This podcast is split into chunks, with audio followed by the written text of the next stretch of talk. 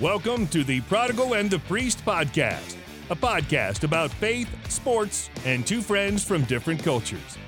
Here are your hosts, Joey Scansella and Father Paul Bechter.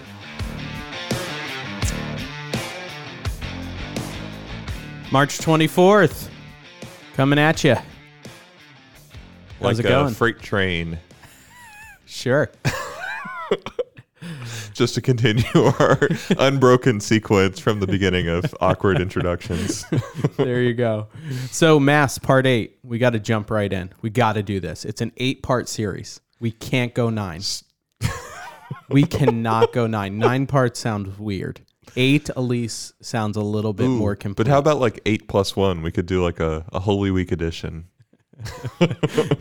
Well, considering that when Nikki was listening to it, she was like, about 10 different times you said, Oh, we could do a whole series on that. Oh, we could do a whole series on that. She's like, You've been writing those down, right? I was like, Nope. so, you but know, we can we can, you know, write some algorithm or something to search through the audio and find every time that we said that. or what we do before every time we do our mass part, and we're like, Where'd we through it real finish off? Let's pull it up. And that like- way we have our one view on uh, Yeah. YouTube. we're like, we view it saying, Okay. So I was actually thinking we could we could, you know, uh, rewind a little bit and start like before the Eucharistic prayer. Get kidding. out of here. So we left off at, and I have to just give a, a little Yeah. kind of pre thing. They're repairing drywall just like on the other side of us in a closet. So mm. if you hear something that sounds like a duck being massacred or like, you know, you, you know, graphic. you know what I mean? Those impact driver drills are Nope. like, "Wah, wah." you know, you know what I mean? Oh yeah, yeah. this is the one. Impact th- driver. yeah. Very interesting. Yeah. I like the name. I like that everything has its own name. There you go. All these pieces of equipment.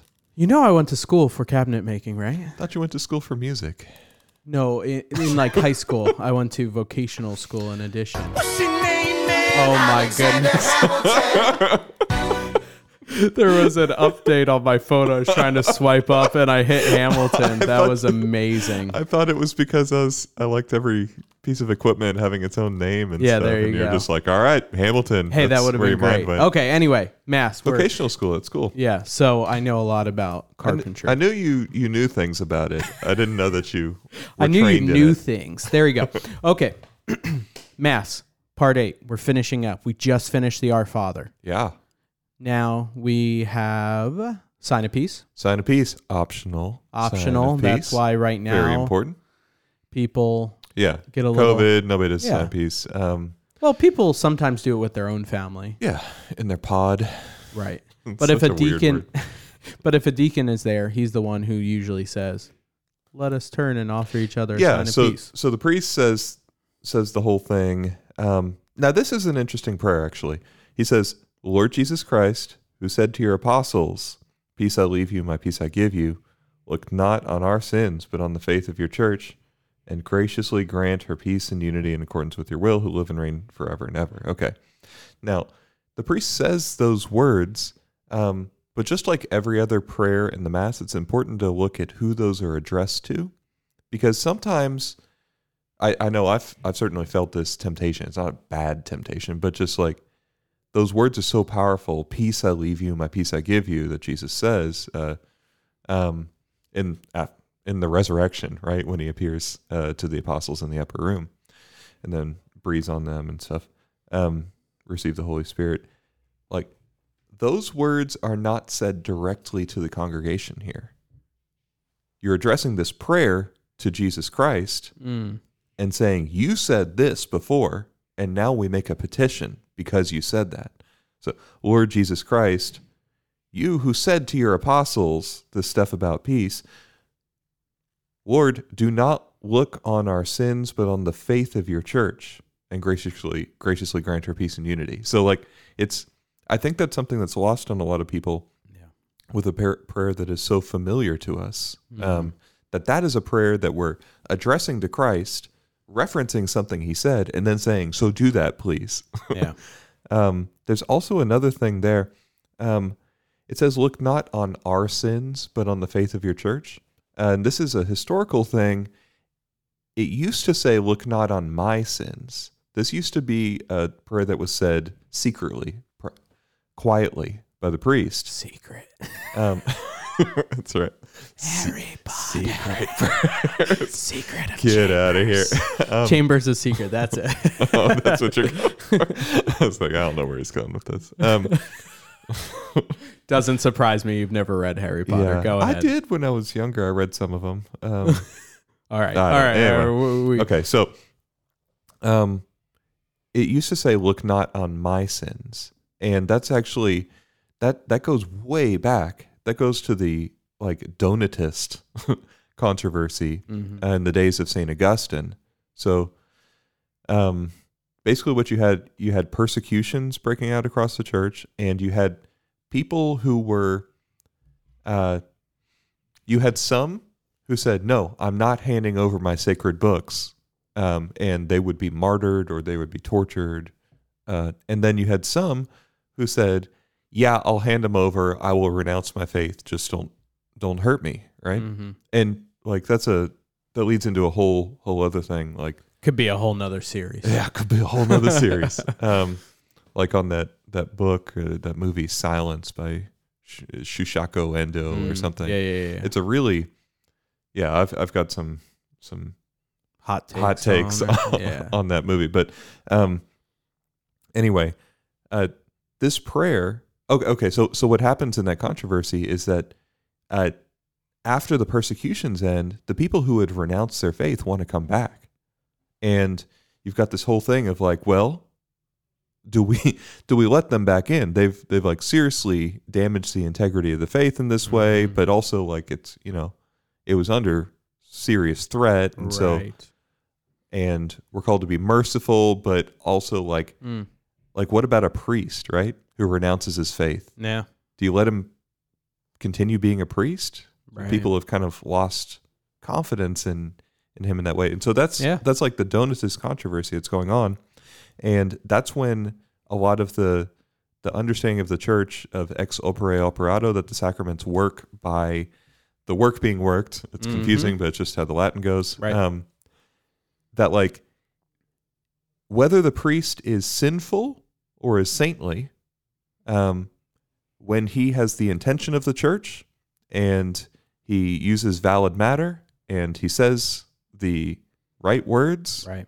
with that intention of the church that even if he's in a state of mortal sin Right. that the sacrament happens uh, people Christ- only got a taste of this when I, I feel like started to understand that when pretty much the priest scandals came out and saying how could these masses be valid or what they were Right. doing be valid when they were committing these grave sins Yeah. you know and and this is where you know i feel Right. like a lot more people got educated on this yeah this matter It's- but and yeah. it's i mean that's a thing that's because you know we live in a fallen world and priests should be held to a higher standard and are held to a higher standard uh, because of the the responsibility of their office and Mm-hmm. but that means that when they fall uh, it becomes that much more scandalous and that much um, that much worse but that doesn't mean that um, a sinful priest invalidates the sacraments Right. uh, it doesn't you know like if it did it would mean like is my baptism valid is my Right. marriage like yeah Like, and and so that's what this prayer gets at look not on my sins but on the faith of your church it's an anti-donatist prayer. Hmm it's it's a prayer saying like even though the priest may be sinful um christ can still work through him to feed his people. Yeah. And uh also to bring about his own repentance. Yeah. Um, so it's it's not to say that like you know everything's totally equal. Obviously, it's much better to have a priest who is who is holy and and his ministry becomes much more fruitful. right But on a basic level, it doesn't invalidate the sacraments by sinfulness. Okay, enough on that. Just wanted to point out that's a really important just prayer. just wanted to quickly Yeah, go into a 10 minute quickly, you know. segment on the sign of peace. All right. Yeah. So so now God. you don't see it so much because it Right. says our sins. Still very important. Look Right. not on our sins, but on the faith of your church. Yep. But you miss that anti-donatist thing Right. that goes all the way back to the days of St. Augustine. Okay. Now, the sign of the peace. Deacon says, if if we're doing the sign of the peace, which is optional, Right. peace of the Lord be with you always and with your spirit, and then now, you know, offer each other sign of peace. Yep. Um, it says, "All offer one another a sign in keeping with local customs." So, right, which super I mean, generic, Yeah, but I think that's that's a good thing to allow, uh, Yeah. you know, local practice to Right. determine kind of what the sign of peace looks like. It doesn't have to be a handshake. I've I never- like to call it the kiss of peace. Yeah, that's a that's an older thing. Right. So, um, and actually, there's a really cool thing in the extraordinary form of the Mass, um, like historical pre-Vatican II, um, where the peace is something almost tangible that's transferred. It begins at the altar. The priest gives the peace to the deacon, then the deacon goes to the subdeacon, gives him the peace, and then like he's led around by the MC, the Right. master of ceremonies, just you know altar server who's kind of calling the shots. You go here, you go here, and he leads it, the deacon around to different groups of people, and the deacon gives that peace that he received from the altar to those Yeah. different groups. They turn and give it to everyone else, Right. Um, at least among the liturgical ministers right. that's a it takes a while um to do that but there's like you know Yeah. moving parts and it's it's kind of a nice nice way that it works out we can kind of we can kind of lose some of that sense of like our peace beginning with Christ on the altar and his sacrifice winning that peace for us and then it radiating outwards Yeah. and us becoming people who actually transfer that peace to others Right. um i think that's a really beautiful thing Yeah, as a as a married person, I know Nikki and I tried during that time to to really say no matter what's happened, you know, during the week, anything that's gone on or you know whatnot, to be like, I'm sorry, I forgive you, peace Yeah. be with you. You know, like this Oh, moment just of, um, we're about to enter into communion. you know, Yeah. like that we need to be in communion with one another and then to be able and it's interesting you say that because it kind of makes sense as as like the heads of our household we do that and then we give the peace to our children and, Exactly. you know so Yeah, and I I love good what news you we're still going on the sign of peace 12 minutes in I, I love what you said though because um like that's that's faithful to the words of Christ who says you know if you would bring your gift to the altar but your brother has something against you Right. or your wife or your family member or Yeah. somebody has something against you first first reconcile with them and then come bring your gift to the altar and that's Yeah. That's why we have the sign of peace where we have it in other rites sometimes it'll be even earlier in the mass but it's still fulfilling that same kind of purpose right before you begin the offertory, say in the Ambrosian rite. That's where it is. right It's got that hinge point. Um, okay. While that's going on, um, then it says, The following is sung or said Lamb of God, Lamb of take God. away the sins of the world, have mercy on us. Now, it doesn't say the priest initiates singing the Lamb of God. The priest Mhm. often does, especially at daily mass. But really, the rubrics read in such a way that, like, the priest should be doing other things. mm-hmm. Um, I'll tell you what they are in a minute. Some secret prayers. Um, chamber of secrets but but that's like like if you think about Sunday Mass when we're singing, right? Mhm. Uh, here at St. Anne, it's uh, Curtis. He'll he'll initiate the Lamb of God. He'll start singing Right. it. Uh, the priest doesn't intone that. So that's a that's one of these congregational prayers or the the ordinary parts of the Mass that uh, doesn't really begin with the priest because the priest is actually simultaneously he's doing the fractio. He's breaking mm-hmm. um, the consecrated host now, right which is symbolic of a lot of things. Uh, very important. go into a whole series on that Yeah, totally. Six part, eight part series. Um, but I think you'll get it, right? Right. It's you know, it's what Jesus tells us to do. Um, it's what he himself does at the Last Supper. Mm-hmm. It's what he does when he does these Eucharistic uh, miracles of the multiplication of the loaves and the fishes. It's symbolic of him being broken for us. And uh, like Yep. St. Ignatius of Antioch will later write, being ground up like pure wheat to be offered as a sacrifice. So as the priest is doing that, he takes a small piece of the consecrated host and puts it in the chalice. And he says this secret prayer. May this mingling. Okay. no. he actually does whisper it Yeah, though. he does whisper it. That, that's what it means. Uh, but right may this mingling of the body and blood of our Lord Jesus Christ bring eternal life to us who receive it. So you've got the right the the bread which is consecrated becomes the body of Christ, and we say that, but it's we also know it's the whole Christ, right? You can't Mhm. separate his body and his blood. Yeah. Um, when you receive one, you receive the whole Christ, but here symbolically, you're uniting the two Yeah. um, by placing a piece of the host into the pat into the chalice with the precious blood, um, and praying. And not a large piece. no, just a tiny little piece. Yeah. And the priest consumes that when he consumes the precious blood. Exactly. Um, yeah, may this mingling of the body and blood of our Lord Jesus Christ bring eternal life to us who receive it. So it's a preparatory prayer for communion. Everybody's singing Lamb of God, take away the sins of the world. Um, and then the priest says quietly another secret prayer. And he actually has two options. Mm. Historically, he would have said both of these uh, in a row, and he actually would have said the whole thing, Lord Jesus Christ, you said to your apostles, Peace I leave you, my peace I give you, right before that. He would have said all three of those in a row Oh, okay. historically. Now that one is connected with the sign of peace where it is, Right. and the other two uh, is just like sort of like longer and shorter option for the priest's preparatory prayer for communion. And Got it. I like the long things. I always say the longer one. Um, whatever, doesn't matter. Lord, it goes like this: Lord Jesus Christ, Son of the living God, who by the will of the Father and the work of the Holy Spirit, through your death, gave life to the world. So this is all you know, recounting stuff to Christ that He did. And now the petition: Free me by this, your most holy body and blood, from all my sins and from every evil. Keep me always faithful to your commandments, and never let me be parted from you. It's got a if you've if you've ever prayed the Stations of the Cross, great thing to do during Lent. Uh, Saint Alphonsus de Liguori um, wrote a very famous and commonly used version of it, Mm-hmm. and it's got this sort of refrain going throughout, um, which ends with "Grant that I may love you always, and then do with me as you will." Um, I'm sorry, I sorry for offending you. Never permit me to offend you again. Grant that I may love you always, and then do with me what you will. It sort of ends one of the prayer sections at each station of the cross with that with a version of that, and it changes a little bit from station to station. It sounds like this prayer, and I bet he's influenced by the these private prayers for communion that he's saying every day as he's celebrating mass Yeah. every day back in his day. Yeah. Um,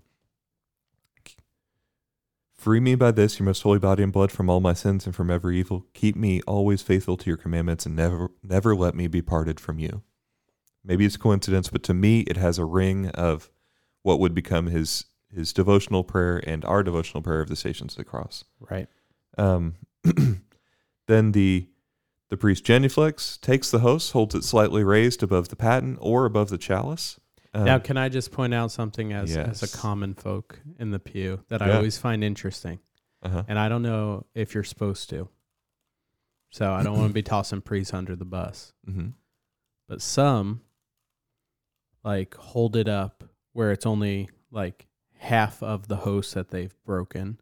Mm. Some hold it up both that looks like it's, you know, back kind of reunited as a Yeah. host circle.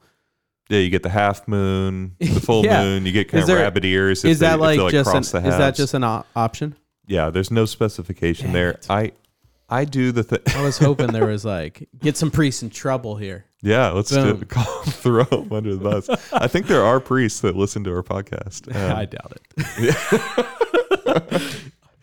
when we go back I'm not and sure listen. if I would. so uh, it just says the priest genuflects takes the host. I always take the whole host. I'm one of the people who takes like you've got both halves, Right. right? I've split it cleanly into two halves. I've taken a little corner off the inside of one of the halves, yeah. put in the chalice. Right. Then I take both in one hand, and they always end up just a little bit crossed over one Right. another. Oh, I notice. It's easier to hold. I'm the camera guy. Oh yeah, that's right. It's like it's not that big. Like yeah, yeah, yeah. No, but ever since I, I'm in charge of the live stream, for those who don't know, You so I get to see things. things. like in depth. In in my head, I'm actually thinking, oh yeah, I noticed he genuflects before that because it goes out of focus for a second because he leaves the frame, goes back in. You know, like things like that. It's funny. such so an interesting perspective. Um, okay, so you elevate. Yeah. And you elevate the host, saying, Behold the Lamb of God. Ecce Agnus Dei. Behold the Lamb of God. Behold him who takes away the sins of the world. Blessed are those called to the supper of the Lamb. Um, Lord, I'm not worthy that you should enter my, Exactly. my roof, but only say the words and my soul shall be. healed. yeah, and that's the response of everybody, uh, including the priest. Um, and that's the response of the centurion, um, Mm-hmm. which is this profound expression of faith from someone who is not even Jewish. Right. Um, he's a God-fearer. Uh, Yeah. I've preached about this before. He's um, which means that he is a Gentile by birth, but he's come to believe in the God of Israel Mm-hmm. and practices sort of whatever he can Mm-hmm. uh, of the law without being one of the chosen people Right. um, of Israel. And so, yeah, he says that tremendous thing, and that's why it sounds weird, right? That you should enter under my roof. Like he's, you know, he's talking about like that you should come in and, and heal my son. Yeah. um, just say the word. I know that your word is creative, that you have authority. Um, and that's the same thing we pray, both for ourselves, that Christ come and, and heal us and sustain us Right. and sanctify us. Um, but also knows that the centurion is praying not for himself, but for his child. for yeah. his child. And uh, like that's that's there should always be like nothing is ever sort of purely for ourselves in the faith Right. it is, but it's also like outward. It's also kind of missional uh, in that way. And so we can hold intentions of people um, in mind and offer the reception of our communion uh, for them. And it doesn't And- have to get kind of overly technical and mathematical, but just like the Lord knows our hearts and He knows the ones that we offer up uh, to Him, and that's that's how we like exercise our baptismal priesthood during the Mass Mm-hmm. is by offering up ourselves and all those uh, whose intentions we have. I was gonna say Father Edwin Leonard's big on it. I know he said it on retreats and different things on mission trips that you know every single mass we go to, in addition obviously to the petition that we hear from the priest or what the mass is being said for, um, we should bring one. You know, Yeah. us personally, we should bring one to every single mass, and so Yeah. yeah, No, there I was a there was a Franciscan priest who came here and preached a retreat when I was a seminarian, a Lenten retreat, I think, two Franciscans, um, and one of them, I was really struck oh by the CFRs. maybe I don't Okay, know, in 2013, but there you go. um, or actually it was probably 2014 at that point because it was for Lent. Um, Ah. So anyway, he asked me as a I was a lowly seminarian, just a seminarian, a server in the sacristy, and he he had a very sort of like almost intimidating uh sort of aura about him. Like he was Right. he was very clearly a man of silence Mhm. and he spoke from silence and that Right. gave it a certain intensity, but it wasn't like a a scary thing. It was like is like no, he's he's the real deal. Like he right. he means it. Like there's this loving intensity in, in what he says. And he just turned to me in the sacristy and said, like, so what's your intention for this mass? Who have you brought uh, with you? And I was like, uh, Uh, yeah, yeah. and and that was a teaching moment for me. So like it's it's a good thing. Like every mass is offered not only for those who are present, but also for the whole world. That's why priests saying private masses uh, makes sense. It's not just for the priest. Like every Yeah. offering of the holy sacrifice is for the salvation of the whole world. Right. And we participate in that when we bring our own intentions explicitly to the Lord, um, especially in our reception of communion. Yep. Um, awesome. yeah. So then So- the reception of communion. Yeah. Priest receives under both species. He has to. When I say species, I mean both the body of Christ and the blood of Christ uh, under the species. Right. Can't avoid that word. It's just it's it's the way the the Latin Yeah. works and the theology is developed. But under the aspect of um, of bread and wine, we receive the body and blood of Christ, knowing that even if we only receive one of them, Christ cannot be separated from Himself. Uh, Right. It is His body, blood, soul, and divinity that we receive. Uh, the fullness of the sign comes in receiving under both species. We haven't done that for quite a while now because of the pandemic. You don't want to be sharing the chalice. Um, Almost about a year and a week. Yeah, it's Yeah. been a while. Yeah. Um, the priest has to. Uh, it's the consummation of the sacrifice, which he is um, making present again um, in the person of Christ, uh, the high priest and head. And so he has to. Also, deacons who are um, assisting at the mass uh, liturgically, If a deacon's in the pews, he doesn't have to, uh, just attending mass. But if he's up at the altar, he has to. All- I'm gonna ask what I shouldn't ask beca- Oh. and derail us because we got to get through this. But we got ten minutes to get through the We- rest we of the totally mess. got okay, this. but I heard once if a priest is ever present, they shouldn't be. uh, in the pews, Yeah, Oh, It's can you clear kinda- that up? there, it's not a thing of the law. It's a thing of sort of fittingness. Got it. Um, so Makes sense. Yeah, es- especially there was a there was a big emphasis on this with Vatican II and following um, that like the priest's proper role is to be at the altar and people should do their proper roles. Right. Um, I don't I don't know. I don't know what the intention was there, but I know at least the letter of it does allow you to be in the pews as well. Uh, I think at least here at our church, it, it would seem strange to people if they saw me attending mass in the Yeah. pews. Um, but I've done it plenty of times as a priest, uh, just for devotion. Um, to to like, I'll say I'll say a mass, right? And if possible, if there's no pastoral need to say more than one mass, um, right. I should only be saying one mass a day. That's that's how it works. Yeah. Um, otherwise, it just begins to be too much. So there there are some limits to these things, but there's also sort of pastoral provisions, and we have so many needs here that I often end up saying more than one each day. But like, say I'm saying a mass, but then there's another mass that's going to happen right afterwards, and I want to attend and make my Thanksgiving during that time. Or say you're a sponsor of a confirmation. Yeah. Right. Yeah, Like you said. you do not earlier- have to be you a know, yeah. concelebrant there. Uh, I'm sure this is much more be- common in Rome, probably where there's so much. yeah, so, many, more priests, and so many. Yeah. yeah, and uh, yeah, so so you don't you don't have to. The Cool. sponsor, sponsor's a good thing. Sounds like you're speaking from experience there. Um, I, have, I have seen priests. Yes.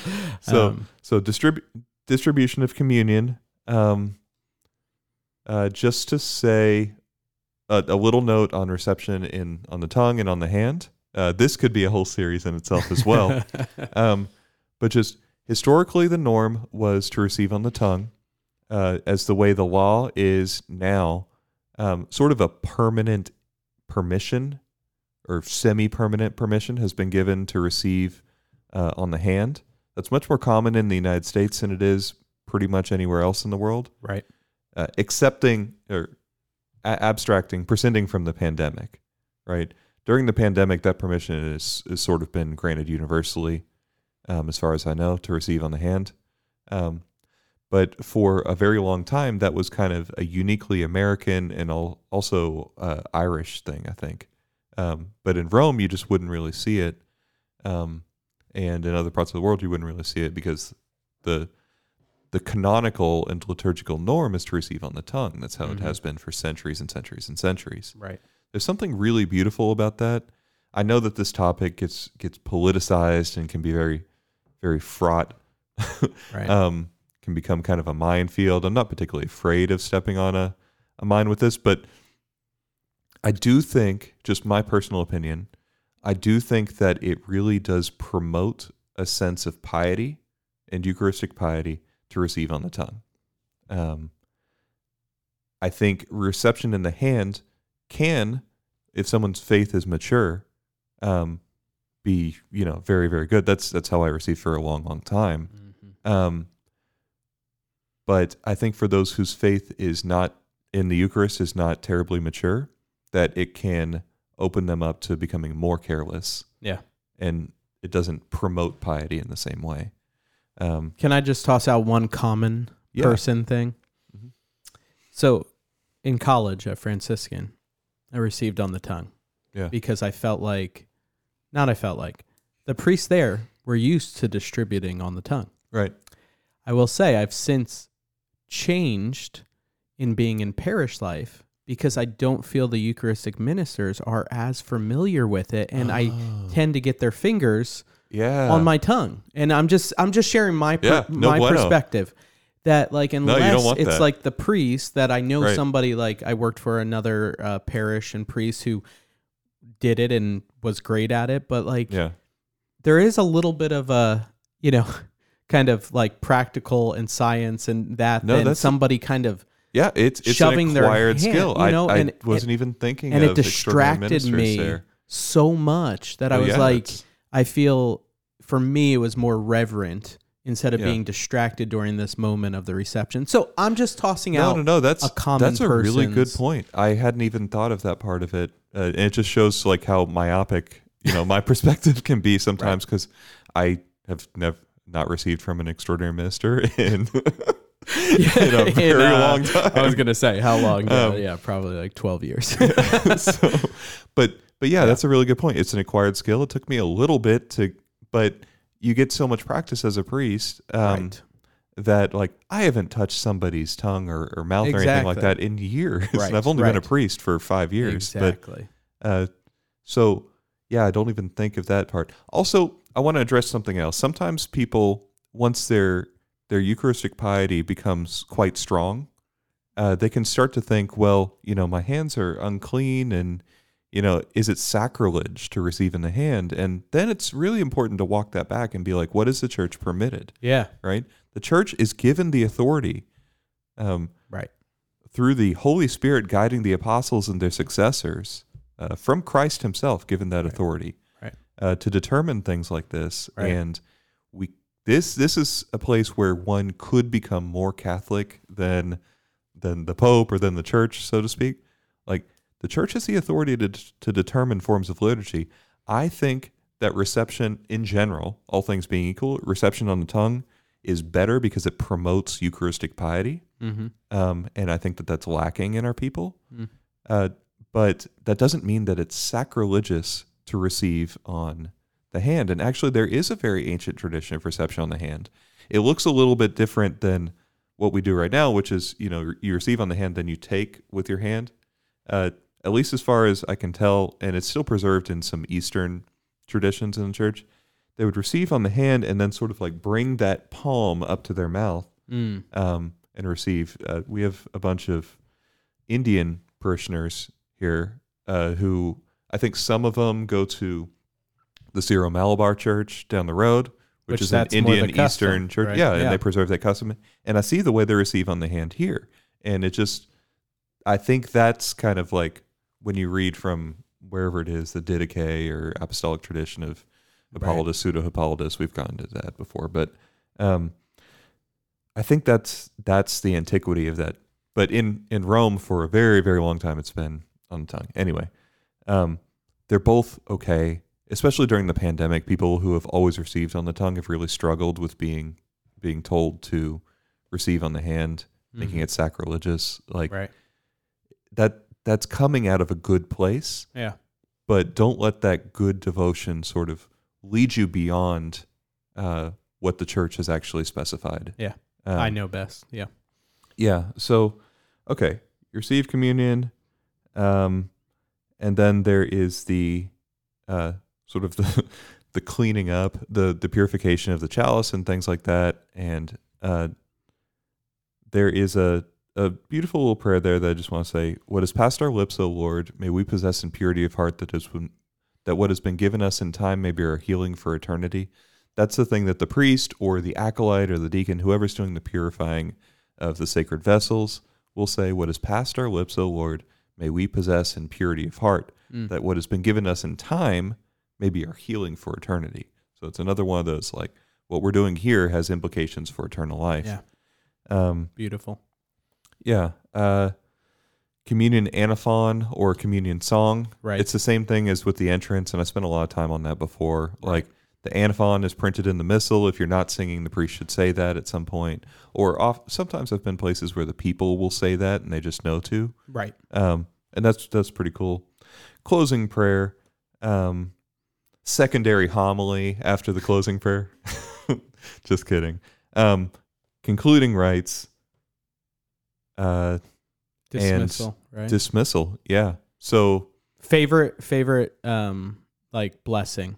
Ooh, because there's out. different different versions, right? Yeah. You'll hear priests and deacons say everything from "Go in peace" to "Go in peace, glorifying the Lord by your life." I like "Go forth, the mass is ended." Mm. um, it has a very strong sort of sending thing to it, and it reflects the Latin, which has there's a whole translation thing, like a crux interpretum, uh, on the Latin, which is ite missa est. Right. Uh, what does missa est mean? Um, and there's you know a bunch that you could go into there, but something something along the lines of of either the mass is ended or uh, it is sent, like the church is sent. Um, one of because because missa is a participle from mittere, which means to send, but it's also uh, the word used for dismissal in sort of late antiquity in Latin, and so it can just be go forth, ite, go y'all. This is the dismissal. It can't be as simple as that. It might be something. Yeah. Anyway, so Peace.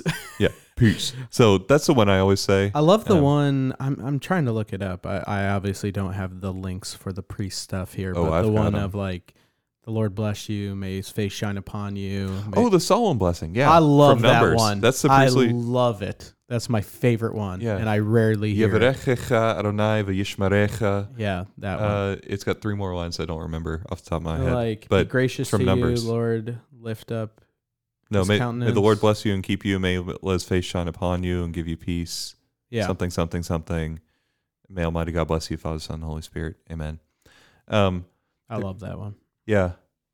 Uh, and that's uh, that's pretty much it. On the You way out, forth, go out. There's a snub people with the high fives. Yeah, that's right. All the kids want a high five because that's a thing here.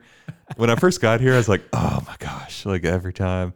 Um, Then you And- saw my son push and- people out of the way yeah, in it's the like pew. knock people over, dive over for the high five, and then like the dismay on everybody's face with COVID, where it's like can't high five anymore. And now, now like no one's used to it, but it's still sort of there. yeah. Um, Oh, I'm gonna make sure Dom brings that back. Soon as soon as we're clear, I'm gonna be like, Dom, your role here is to get to the end of that pew and get like do a leaping high five, like a 360 off bring a the little pew. trampoline for him, so you can like and one That's street ball right. style. Um, You know- I have one more thing I wanted Okay. to say. Okay, Uh, I have one thing to do too. okay. Um, We fi- we finished the mass. yeah. People are like, thank God. Except for the plus one. yeah, yeah. Um, plus one. Go ahead. Yeah. Uh, what do you do after mass? That's a that's a Mm. question I struggled with for a long time, and it deserves kind of I think more time than it deserves its own series. but but like there's a there's a strong and an ancient tradition of making a period of Thanksgiving after Yep. mass, um, and that also just has to do with like the digestion time for the Eucharist. Like you become a tabernacle Yeah. um, and when people would not not trying to sound judgy or anything, but it Yeah. is also kind of funny when people would leave after communion, um, in like the time of Saint John Vianney and some of these these guys, they would actually send a server with them, uh, holding a candle, as if they were you know the candle by the yeah. tabernacle, Yeah. the the sanctuary light, Mhm. um, to to remind them like, hey, you know, you are now a a bearer of of Christ. You're right. you're Theophorus, I think. You're God bearer. Um, but yeah, which is a really big thing, and so don't take it lightly, and maybe you know also don't leave Yeah. um, so early was kind of the the like passive aggressive message Yeah. with that. Pretty awesome right. um, that's made its way into sort of like sort of modern day parable. You'll Yeah. hear ver- all sorts of different versions of that story, but it's so it's not to sound judgy or anything at all, but there is like I I'll, I'll just say this. I'll say it this way, like personal anecdote. When I first started taking my faith really seriously, I found that the most fruitful time of personal meditative prayer was right after mass. It was Mhm. getting there early to prepare and it was staying it was lingering after mass. Now, there's also an important thing of like the communal dimension uh, after mass. And so there there's a tension there, right? Yeah. Like do I stay or Do I or stay? do or I go? Do I go now? um, yeah. And I don't know, you have to you have to find some balance that works because like like one of the beautiful things after mass here at St. Anne, especially the way we're using our courtyard now, is like having a real chance for fellowship afterwards and Yeah. seeing like all the families and their kids playing together and everybody being able to talk. Um, that's a really important thing. Um, it's also important to spend enough time with the Lord in that moment, or if you can't in that moment Yeah. later, uh, to really thank Him for what happened. That's a that's a bulwark against the mass becoming something rote and habitu- habitual in the bad sense, just routine. Right. Is to pray for that grace of gratitude and thanksgiving at, at what has just happened. Yeah. Um, and then there's also the final dimension, which is like really of ascending forth. Um, that mass is it's a it's a missionary hub for us. It's a launching pad. Yeah. It's it's where we go to be fed. But then like as living tabernacles who now bear the light of the world within us, um, we are sent forth to Yeah. bring that light. And so we can't hide it under a bushel basket or, you know, all all the things what Yeah. Jesus said. Um, Hide it under a bushel? No. You know, you know, you know what I'm talking about? No. Song. This little light of mine, and then Oh. it's like hide it under a bushel. No, I'm gonna let it shine. I don't know that part. That's like. Are you kidding is me? that like a bridge or something? okay. Was that it? yeah, that's Is it. that all you got? that's all I got. all right, we've we've held people hostage long enough. Mass, it's done. Ite missa est. It's done. Go the dismissal has happened. Hey, on behalf of Joey Scansella, Father Paul Bechter, take care. God bless.